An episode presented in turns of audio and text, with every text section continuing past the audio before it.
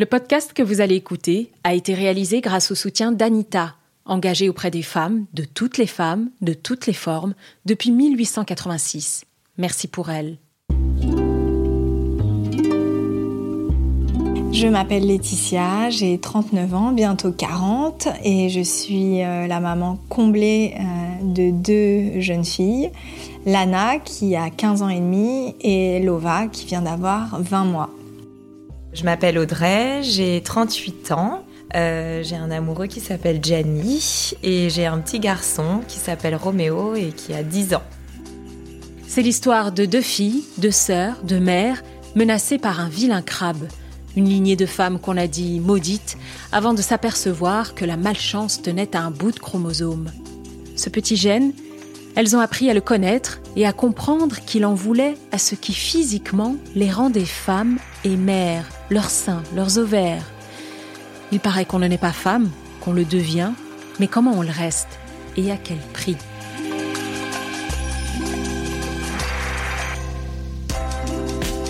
Je m'appelle Aïda Touiri et vous écoutez Tu seras une femme. Je pense pas avoir trop de souvenirs euh, bébé.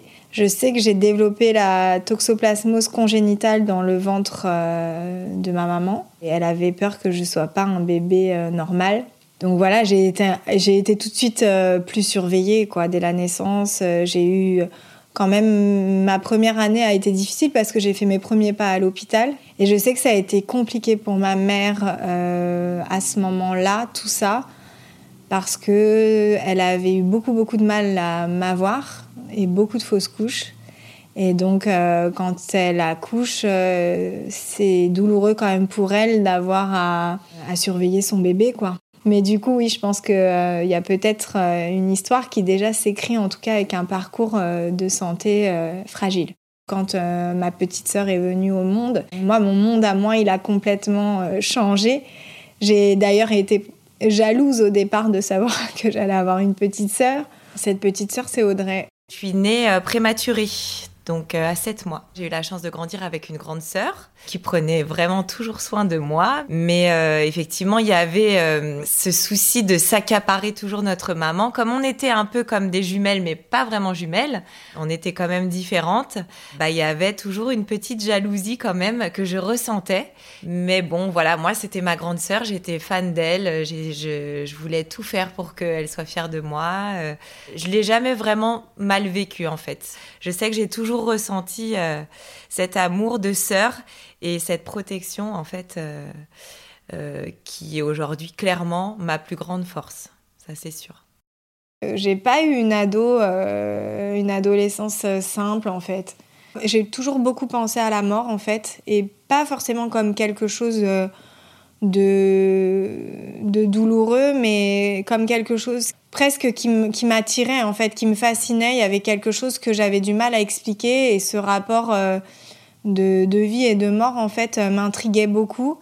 Et j'avais beaucoup entendu parler évidemment de mon oncle qui était décédé à l'âge de 33 ans, euh, donc euh, d'un lymphome. Et donc évidemment, on parlait beaucoup du cancer déjà. Et donc je faisais un, raccourci en fait. Pour moi, bah, la mort c'était le cancer déjà. En fait, j'envisageais même pas d'autres types de mort en fait et voilà, un peu en rébellion de tout, un peu à, être une petite fille. Euh, j'avais toujours envie de que, les gens me regardent, euh, à parler fort, euh, à faire des, imitations, à, faire le clown, à me rendre intéressante en fait.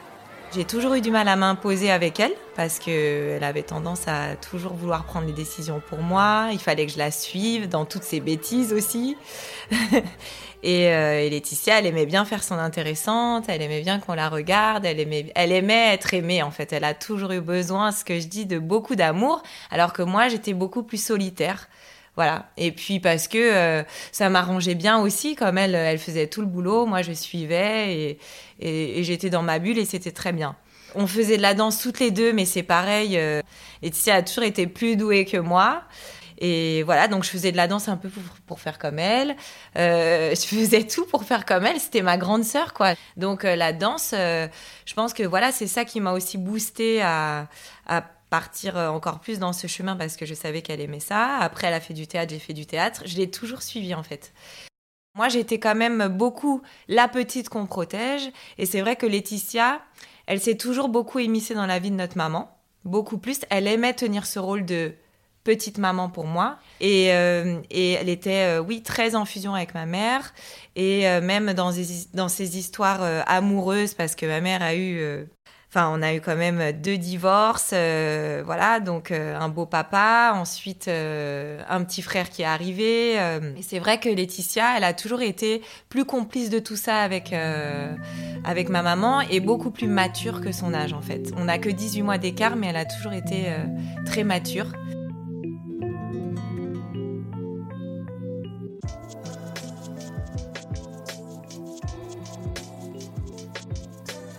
J'ai vraiment entendu parler du cancer pour la première fois dans la bouche de ma mère bah, quand elle nous a annoncé, enfin quant à moi, elle m'a annoncé qu'elle avait un petit cancer, parce qu'elle a parlé d'un petit cancer au départ. Et j'avais donc euh, j'avais 19 ans. Quand elle me l'annonce, finalement, elle est même pas surprise en fait.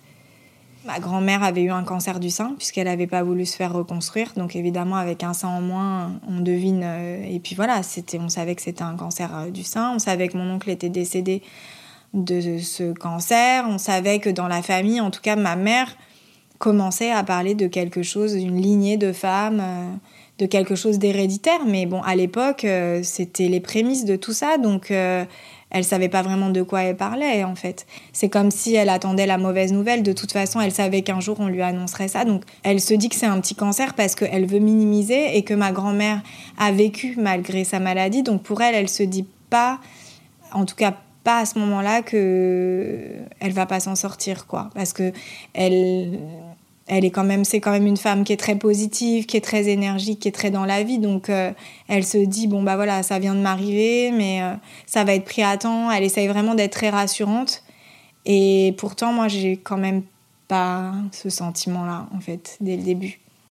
En même temps, il y avait un message d'espoir. Ça me faisait pas peur parce que euh, notre mamie était toujours vivante et qu'elle s'en était sortie et que euh, et que notre maman avait toujours dit bah voilà, mamie c'est une guerrière. Et c'est vrai qu'on avait une maman aussi euh, battante qui avait essuyé un divorce. Euh, qui avait euh, essuyé ensuite un deuxième divorce, qui s'était retrouvée toute seule avec euh, nous trois. elle cumulait plusieurs jobs et elle nous a toujours prouvé que bah on pouvait s'en sortir. Donc c'est vrai qu'on avait une force comme ça.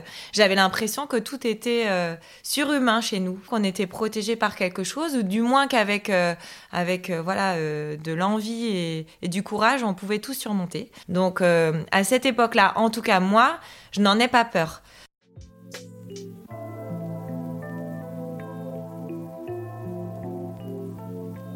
Je sens ma mère forte, comme toujours, parce que c'est toujours ce qu'elle a voulu nous montrer. L'issue était plus ou moins positive, avec des contrôles à faire encore régulièrement. On avait bien compris qu'on ne pouvait pas dire qu'elle était sortie d'affaires ou soignée. Ça, on l'avait bien en tête, mais voilà, elle avait terminé, euh, on avait enlevé ce qu'il fallait enlever, et puis, euh, et puis on avançait. Et, et après, on a perdu notre papa d'un arrêt cardiaque. Et là, euh, pour moi, tout a basculé à ce moment-là euh, parce que j'ai pris conscience que euh, on pouvait mourir aussi même sans être malade, en fait, du jour au lendemain. J'avais 19 ans et, et on a avancé avec ça, mais là, j'ai quand même pris peur. Et je me souviens lui avoir dit, maman, il va quand même falloir qu'on fasse attention parce que euh, bah parce que j'ai eu peur d'un seul coup de son cancer. Enfin, tout s'est ouvert en fait. Je me suis dit non, en fait, il n'y a pas du tout de force. Euh, tout a été remis en cause, même ma foi, honnêtement.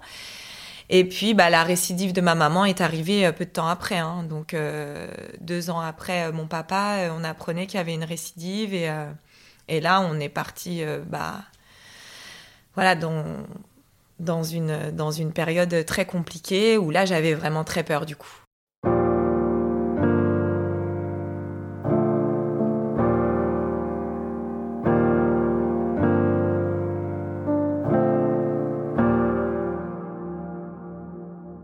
Ma mère, c'était clair, c'était pas juste euh, une malédiction. Et elle avait envie d'ailleurs de découvrir en fait euh, le, ben, je dirais l'origine en fait de ce mal. C'est-à-dire que pour elle, c'était pas juste, on n'est pas une famille maudite. Il y a forcément une explication en fait à tout ça. Et c'est d'ailleurs elle qui en parle euh, dans les premiers temps à, son cancérologue en fait, en lui disant mais écoutez, c'est quand même pas possible. Comme si en fait elle savait aussi que c'était elle qui allait écrire l'histoire. Voilà, pour elle, c'est à elle de prendre le, le, dossier, de prendre les choses à bras le corps pour, euh, pour identifier en fait ce qui, ce qui permet d'expliquer le fait que cette histoire se répète en fait. Pour elle, la suite logique, c'est moi j'ai deux filles, euh, comment est-ce que je les protège? C'est-à-dire moi, ce qui m'arrive aujourd'hui, je veux pas que ça leur arrive. Donc, euh, de toute façon, à chaque fois, il n'y a pas une consultation parce que je l'ai accompagnée dans son combat euh, pendant plus de cinq ans. Et, à chaque fois j'étais là, il n'y a pas une fois où elle n'est pas sortie du cabinet en disant Et qu'est-ce qu'on fait pour mes filles en fait? Qu'est-ce que vous comptez faire pour mes filles? Et qu'est-ce qu'on peut mettre en place pour mes filles? Et comment est-ce qu'on peut savoir? Elle voulait savoir avant que le cancer finalement n'arrive dans nos vies en fait à nous. Et là on a commencé à lui dire effectivement que euh, il y avait des tests génétiques qui permettaient d'identifier des mutations BRCA d'un gène défaillant et, et, donc, du coup, euh, quand on propose ce test à ma mère, on propose de me tester en même temps, donc en étant indemne. Donc, il est forcément au départ effectué sur une personne malade. Et ensuite, on peut proposer euh, aux générations qui suivent, en fait, euh, d'être testées. Et nous, on le fait ensemble, en fait. Voilà, elle demande pour moi, et donc c'est moi qui suis testée avec elle. Et donc, on apprendra qu'elle est donc évidemment porteuse de cette anomalie et qu'elle doit aussi donner l'information à ses frères et sœurs, donc ils sont sept dans la famille, donc ce qui n'est pas forcément pris comme quelque chose de, de, très positif pour tout le monde, parce que tout le monde ne voulait pas forcément savoir, donc euh, c'est pas évident, mais euh, on apprend donc pour moi aussi que je, le suis, et, et, donc je suis enceinte, donc je vais effectivement donner la vie à cette petite fille, euh, tout en sachant que ben, j'ai plus de 80% de malchance en fait de développer un cancer euh, du sein et ou des ovaires au cours de ma vie.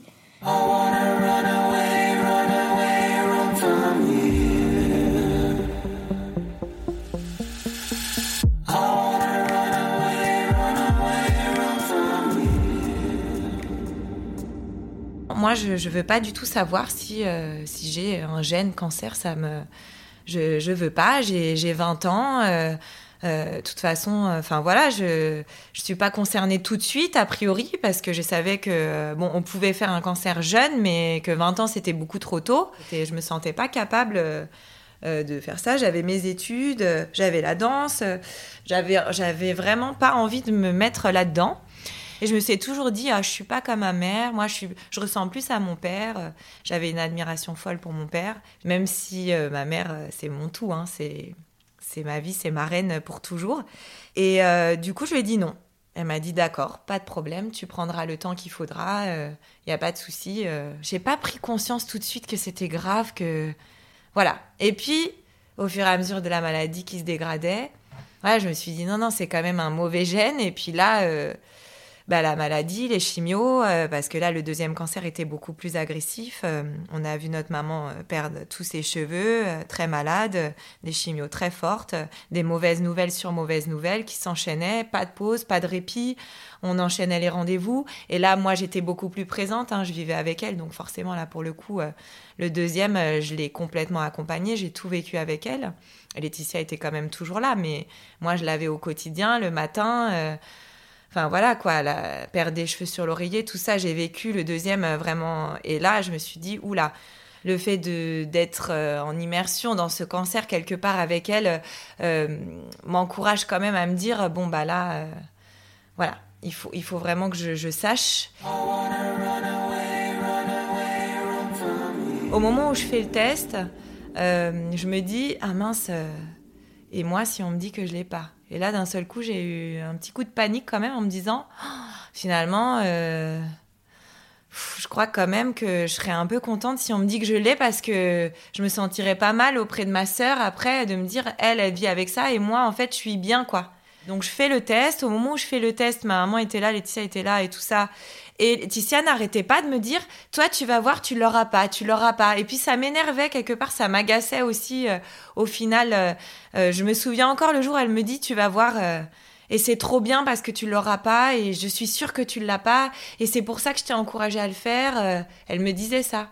Et dans ma tête, je me disais, non, mais moi, quand même, là, c'est horrible si je sors de là en me disant, bah, je l'ai pas. Et puis au final, bah, je suis porteuse du gène aussi.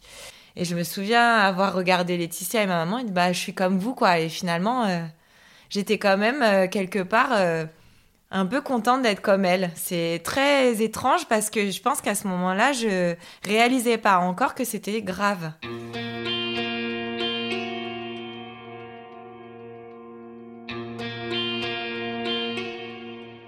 Moi, j'enchaîne tout de suite. De toute façon, et on se l'était dit avec ma mère, si j'étais porteuse, je me faisais opérer je me faisais enlever la poitrine en préventif.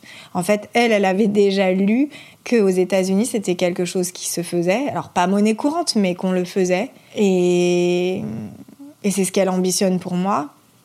En tout cas, je sens que c'est une piste qui la tranquillise parce que du fait d'apprendre que moi je suis porteuse, là, ça, restimule en elle euh, une voilà une angoisse euh, encore plus forte finalement que ce qu'elle est en train de passer. Donc elle, sent, c'est le combat d'une mère en fait, en plus de son combat de femme contre la maladie, c'est le combat d'une mère au quotidien pour, pour ses filles. Et donc elle se dit bon bah c'est c'est à Laetitia qui voilà qui est l'aînée de prendre les devants et de et avant que ça lui arrive, bien avant, donc pour moi, elle me dit que j'ai pas de temps en plus. Alors que bon, je me dis, bon, elle a quand même eu son cancer à 42 ans, moi j'en ai 22, ça va, j'ai 20 ans. Mais pour elle, non.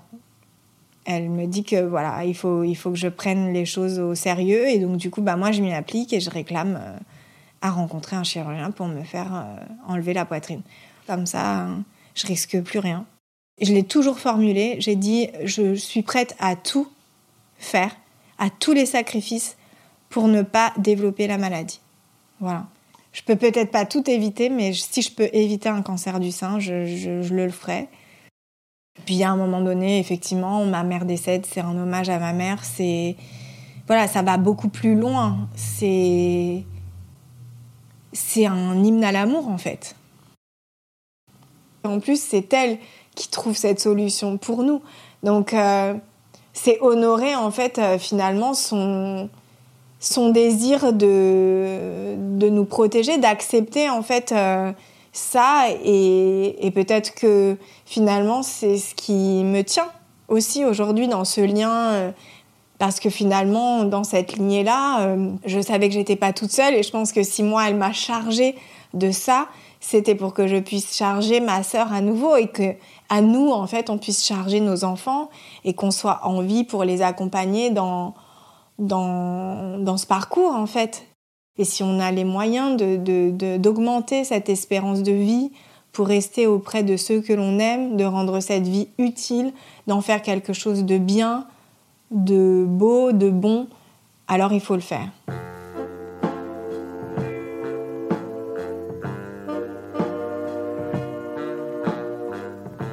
Quand j'y vais, j'y vais euh, sans savoir vraiment à quoi m'attendre. Et même si on m'a raconté un certain nombre de choses, parce que j'ai dû aller voir un psy pendant six mois pour me préparer à l'intervention, j'arrive pas tellement à comprendre quand on me dit vous sentirez plus rien. Euh, voilà, euh, la douleur bah, va peut-être être là au niveau de la mobilité de vos bras, le muscle va se contracter différemment. Tout ça pour moi, c'est du japonais. Enfin, clairement, je je comprends pas. Je pars, euh, alors euh, oui, euh, un peu angoissée, c'est sûr, mais, mais de façon très raisonnable et raisonnée, en fait. Après, c'est le réveil. Je pense que c'est le double effet qui se coule, quoi. C'est le réveil qui a été très douloureux, et heureusement que ma sœur était là avec moi, parce que j'ai envie de voir personne d'autre qu'elle. Je pense qu'il n'y a personne d'autre qu'elle qui peut comprendre elle voilà elle s'occupe de moi je me souviens euh, même mes cheveux elle va elle va m'acheter des vêtements euh, euh, pour que pour cacher mes hématomes avec des t-shirts qui, qui couvrent voilà il y a qu'à elle que je veux vraiment montrer le résultat et en même temps il y a qu'avec elle aussi que je me force à faire des efforts parce que j'ai pas envie en fait finalement qu'elle soit terrorisée. À ce moment-là, je sais qu'elle elle est porteuse aussi de ce mauvais gène et je sais que elle devra se faire opérer donc je veux forcément aussi euh, retenir un petit peu de ce que je vis pour pas pour pas la marquer mais bon, c'est tellement difficile que je pense qu'elle comprend bien que de toute façon c'est compliqué et puis bah elle elle voit aussi le résultat je voudrais hurler, j'ai pas de, j'ai pas de cris qui sortent. Euh.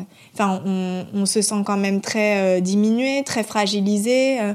Euh. alors encore plus quand c'est la poitrine, parce que d'un point de vue en plus esthétique, c'était très compliqué pour moi cette représentation que j'avais de mon buste, de ma sexualité, de tout ça. Mais voilà, il y a une espèce de rage de vivre, quelque chose aussi qui parfois nous met un peu en colère et qui fait qu'on doit transformer en fait euh, cette énergie euh, qui doit pas nous pourrir la vie, au contraire, on doit faire une transformation de cette énergie en quelque chose de, de fort, quoi, comme euh, presque comme un, pouvoir en fait.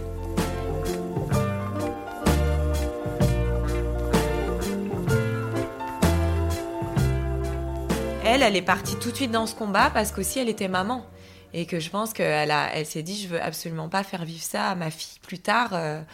Enfin, je veux pas être malade, je veux pas de chimio, je veux pas tout ça, et je veux pas qu'elle vive tout ça. Donc Laetitia, oui, suite à ça, elle s'est lancée. Et moi, bah non, j'étais absolument pas prête, pas posée dans ma vie, euh, pas maman, euh, pas non, je me sentais pas du tout prête et je me suis mis d'une mission de l'accompagner dans sa mastectomie préventive. Euh, j'avais envie d'être là pour elle, j'avais envie de l'accompagner dans ce choix, dans cette décision lourde de sens. Euh, j'en avais conscience quand même parce que c'est la féminité, c'est la poitrine. Euh. L'opération se passe, je suis là à ses côtés et là du coup je vois tout, tout, tout l'après, tout son questionnement sur sa féminité, cette poitrine euh, reconstruite qu'elle aime pas, euh, sur euh, ce mal-être parce qu'elle était pas bien. En fait, elle disait même pas qu'elle s'était qu'elle s'était fait refaire la poitrine parce que c'était pas vrai, c'était pas ça, c'était pas une simple prothèse, enfin pose de prothèse. Du coup, elle en parlait pas. Même quand je me suis fait opérer, j'ai pas du tout dit que j'allais me faire opérer. C'était quelque chose que je voulais vivre en sous-marin. Parce que je pense qu'on a déjà le sentiment d'être entaché. En fait, euh, quand l'histoire se répète, on se dit, euh, bah quand même, vous n'avez pas de peau dans la famille. Enfin, il y a ce genre parfois de, de, phrases hyper maladroites où tu te dis, bon, en plus, là maintenant, je vais la raconter alors que je ne suis pas malade, que je vais me faire enlever la poitrine. Au départ, je me suis dit, non, beaucoup trop compliqué. J'avais vraiment pas envie que les gens rentrent de quelque façon que ce soit, en fait, dans une euh, réflexion, en fait, avec moi. Je savais ce qu'il fallait que je fasse et j'avais pas forcément besoin de leur appui, encore moins de leur crédit. Bon, après son opération, les années passent. Moi, j'étais devenue prof de danse. J'en ai fait mon métier. Et donc, Laetitia était une de mes élèves. Elle dansait, elle se mettait en body. Et je voyais que ça la gênait qu'elle pouvait pas mettre tous les bodys, qu'elle était mal à l'aise dans, dans ses mouvements. Je voyais qu'elle dansait plus pareil qu'avant. Tout ça, dans sa gestuelle et tout, il y avait des choses qui avaient changé. Je le voyais, mais je lui disais pas. Et puis, euh, bon, voilà, dans les costumes des spectacles, à chaque fois, c'était une prise de tête, euh, ça n'allait pas, il fallait, euh, voilà, ajuster à chaque fois les hauts pour elle, enfin, tout ça. Et puis, je rencontre bah, mon grand amour, Gianni, je lui explique toute l'histoire. Évidemment, lui n'a pas connu ni ma mère ni mon père. Il arrive dans cette histoire euh, de famille. Euh, il faut quand même que je lui en parle à un moment donné. puis il rencontre Laetitia, forcément, qui lui raconte son histoire. Je deviens maman à mon tour aussi. du petit Roméo. J'étais contente, très contente que ce soit un garçon. Et je pense inconsciemment quand même en me disant que, bon voilà, il y a moins de risques sur les garçons, donc tant mieux. Voilà. Au moment où Roméo naît, je me souviens très bien euh, de parce que enfin cette responsabilité qui arrive d'un seul coup. Et là je prends conscience tout de suite que attention je dois faire euh, le nécessaire pour aussi euh, que lui ne souffre pas et, et surtout ne vive jamais ce que moi j'ai vécu avec notre maman. Le cheminement a commencé à ce moment-là mais il n'était pas encore complètement fait Bon, après vient l'annonce d'Angelina Jolie à la télé. Un matin, j'ouvre la télé et je vois Angelina Jolie qui raconte son histoire. Et là, la même histoire que la nôtre, quoi. C'est dingue. J'appelle Laetitia tout de suite. Laetitia, Laetitia, Angelina Jolie, elle est comme nous. Elle a parlé, elle a parlé, il faut que tu parles, ça y est, il faut que tu le dises, il faut que tu en parles. Et je lui ai dit, elle a fait comme toi et tout, mais, mais tu te rends compte et, et je lui dis, c'est bon, il faut que tu parles, il faut que tu le dises maintenant.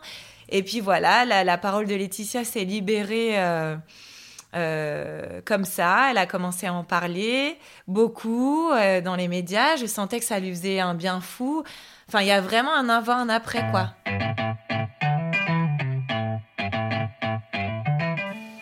Ça a été dur après d'en parler parce qu'il faut assumer l'exposition et que pour moi j'ai accepté de le faire, j'accepte encore de le faire aujourd'hui même si ça me coûte beaucoup parce que j'imagine que tout ça puisse servir et je trouve qu'en cela, en fait, euh, je porte surtout la voix de, ma maman.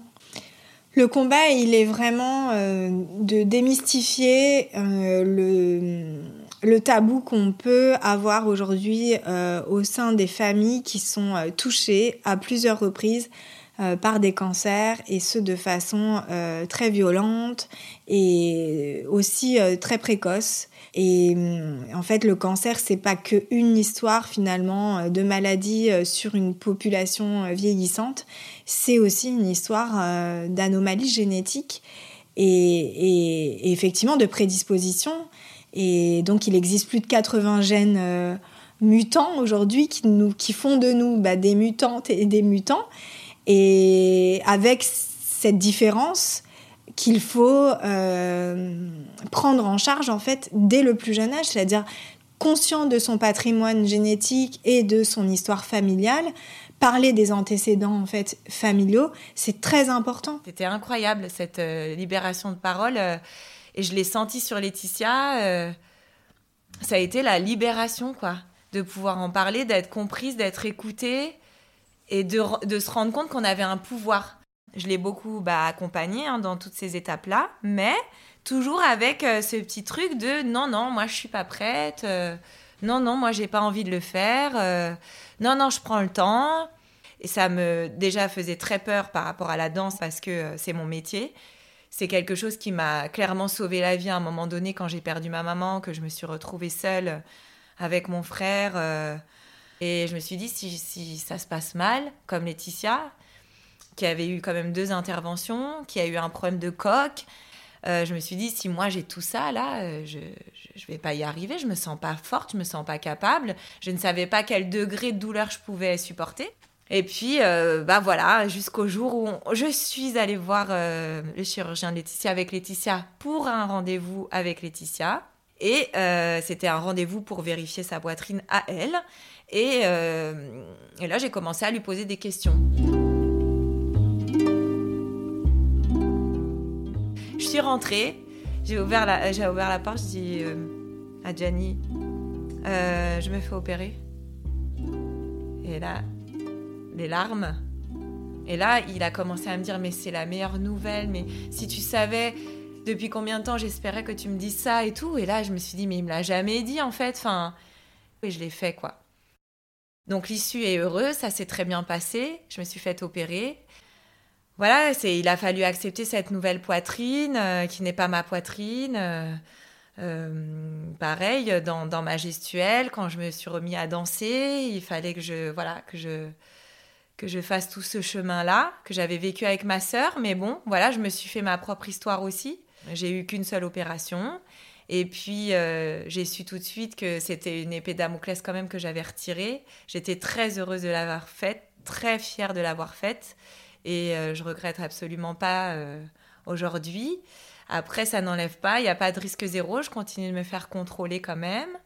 Mais, euh, mais voilà, oui, il y a eu des moments quand même dans la féminité difficiles, de, de regard dans le miroir, de soutien-gorge à racheter, d'aller dans les cabines, de s'approprier cette nouvelle poitrine qui ne vit plus, qui est morte, voilà. c'est un moment très étrange en fait. Je pense qu'au-delà du deuil de, de, sa poitrine, en fait, c'est vraiment presque un deuil euh, en tant que femme à ce moment-là, en fait, qui se fait. Moi, j'ai pas peur de parler que dans plusieurs vies, enfin, au cours d'une vie, on peut mener plusieurs vies. Et je pense qu'effectivement, il y a une Laetitia qui s'est éteinte euh, le, soir de cette opération, une Laetitia euh, différente qui s'est réveillée. Et j'ai eu ce même sentiment quand j'ai fait enlever mes ovaires au mois de septembre. Il m'a fallu très peu de temps finalement pour aussi euh, décider de, de cette seconde chirurgie. Mais en toute honnêteté, il n'y a jamais de bon moment en fait. Si on attendait le bon moment, on le ferait pas forcément. Et euh, moi, je pense que c'était mon moment. Et, j'ai senti que c'était, maintenant qu'il fallait que je le fasse. J'arrive, euh, je vais avoir 40 ans. Là, c'est vraiment mon année. C'est aussi une année charnière. C'est aussi un gros cap dans ma vie. Et euh, je préférais que ce soit derrière moi que devant, en fait. Et j'ai pas voulu prendre de, de, risques, en fait, euh, davantage en me disant, bon, voilà, moi, mon projet parental est assouvi. Euh, je sais que j'en aurai pas d'autres après, donc je, peux me séparer de ça, mais, mais bon, c'est pas rien.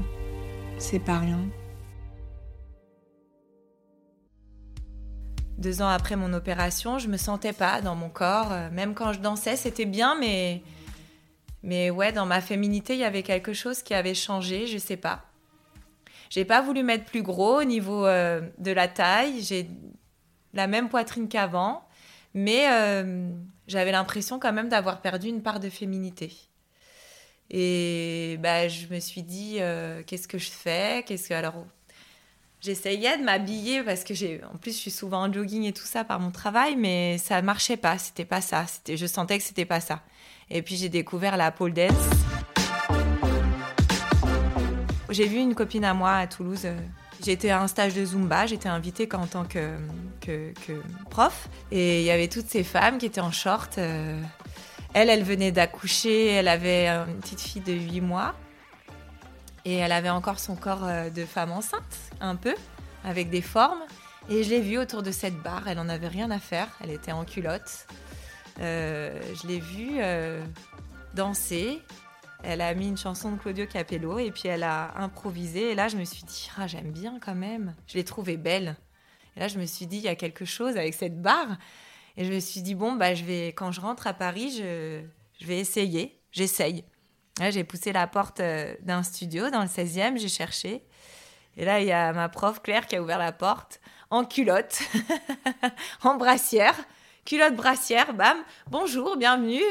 J'ai dit bonjour, euh, bah, je viens faire un essai, oui, d'accord. Et puis, euh, puis voilà, j'étais gênée, je me suis changée, j'ai mis ma brassière, je me suis cachée. Et j'ai commencé à. Voilà, l'aventure a commencé. Et j'ai senti tout de suite qu'il y avait une satisfaction, une fierté euh, à réussir certaines figures. Je sentais que je prenais du muscle, que, que mon corps changeait et voilà. Et aujourd'hui, je suis pleinement contente. Voilà, j'assume ma poitrine, je me mets en brassière, je fais de la pôle. voilà, je fais de la pôle dans mon salon. Une barre dans mon salon. et je l'enseigne depuis un an à d'autres femmes maintenant. Voilà. Parce que je me suis dit que si ça avait marché sur moi, comme euh, quand Angelina Jolie a parlé que je vous parle aujourd'hui, je me dis que ça peut marcher sur d'autres femmes. Et, euh, et, tout prend son sens en fait dans cette histoire.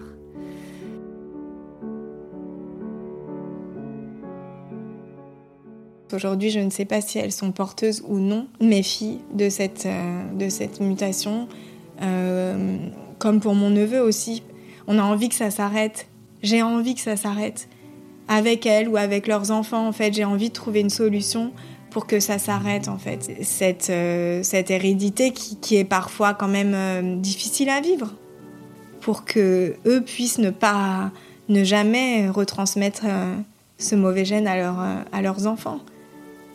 Et je pense que grâce à cette association Génétique Cancer, grâce au financement de la recherche en France, grâce à tout ce qu'on va pouvoir continuer de, subventionner comme progrès, comme avancée thérapeutique. On va y arriver, je le sais. Je pense que l'espoir est là.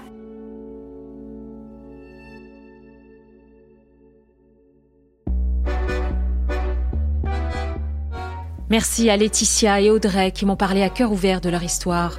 Je pense à elles, à Lana, Lova, Roméo et toutes celles et ceux qui les soutiennent grâce à l'association Génétique Cancer. Vous trouverez sur le site génétiquecancer.org des informations sur les cancers d'origine héréditaire, mais aussi des actions pour soutenir leur lutte. Cette émission a été réalisée par Nathan Sanchez, mixée par Guillaume Aubry et Édouard Bonan.